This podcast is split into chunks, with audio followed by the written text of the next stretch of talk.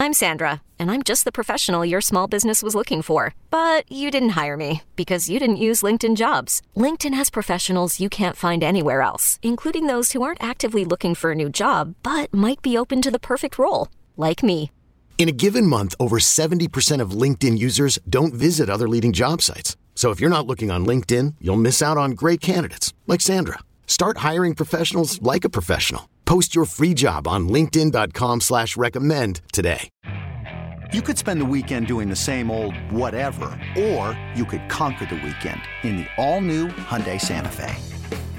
Visit HyundaiUSA.com for more details. Hyundai, there's joy in every journey.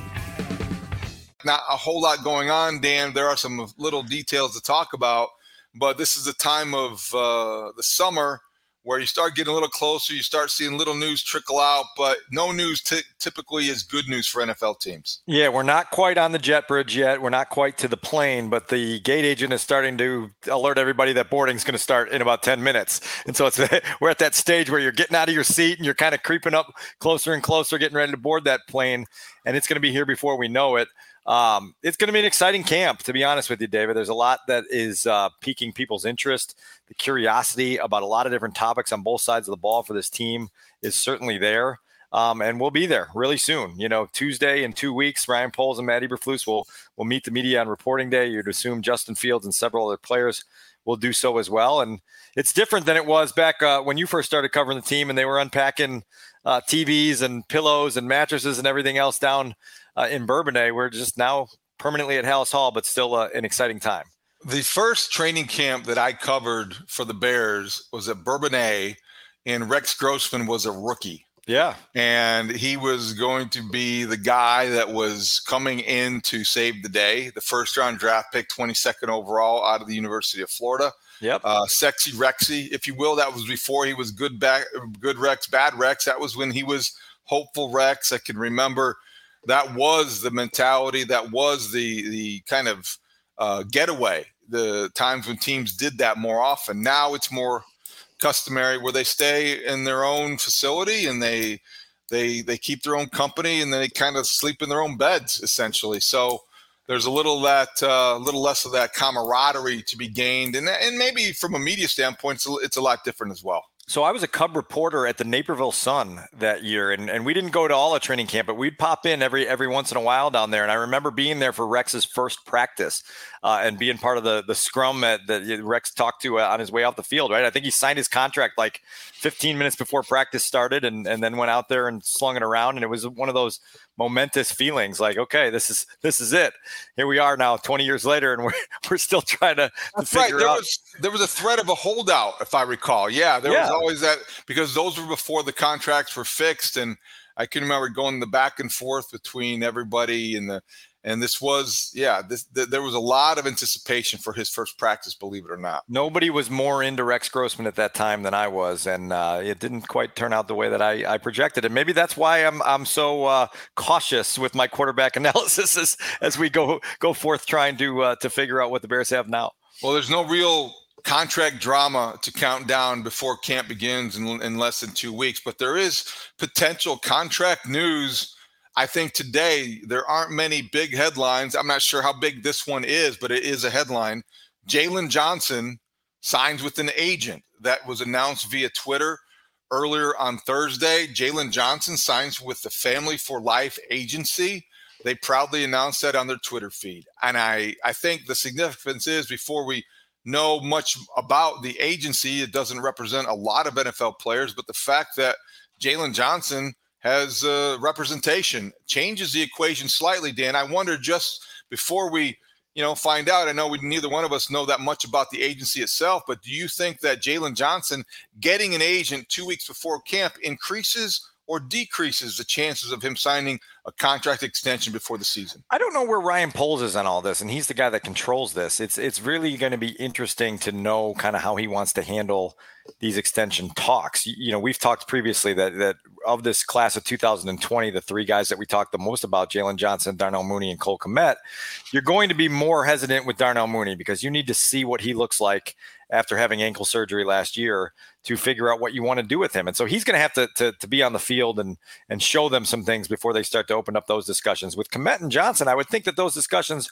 would be happening. And then it's all a matter of how close they are, how far apart they are, and what exactly they want to get done that is kind of open for interpretation right now. And I think we need to hear a little bit more from Ryan Poles, maybe even on as early as reporting day in a couple of weeks to, to, mm-hmm. to feel out. You know, GMs are typically very reserved in saying anything about contract negotiations, but we still should be able to get an understanding of whether he's interested in getting that done before the regular season begins. Because if you're going to do it, that's that window, right? From the time camp starts to the time you get to Labor Day, that there's that period to get those talks going.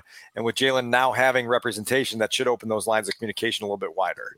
I hope so. I, I hope that's the case because you could uh, spin it the other way as well. Is that now they uh, that he has representation? There's a number in his head or their head that they think they need to get to before they put him on the field to encounter any risk because let's face it, a guy entering the final year of his deal doesn't have the kind of security somebody who has a deal, you know, that, that is more provides more long-term security and permanence. But I'm not sure. And I think that would be kind of maybe baseless speculation, even though it is professional sports and we see that all the time.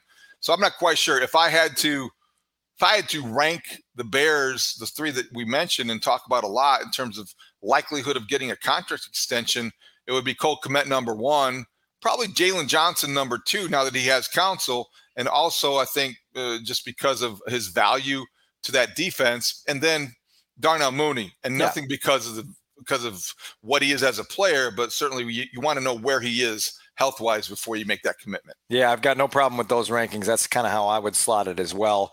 Uh, I would actually be surprised if Kmet doesn't have something locked in before they go to opening day.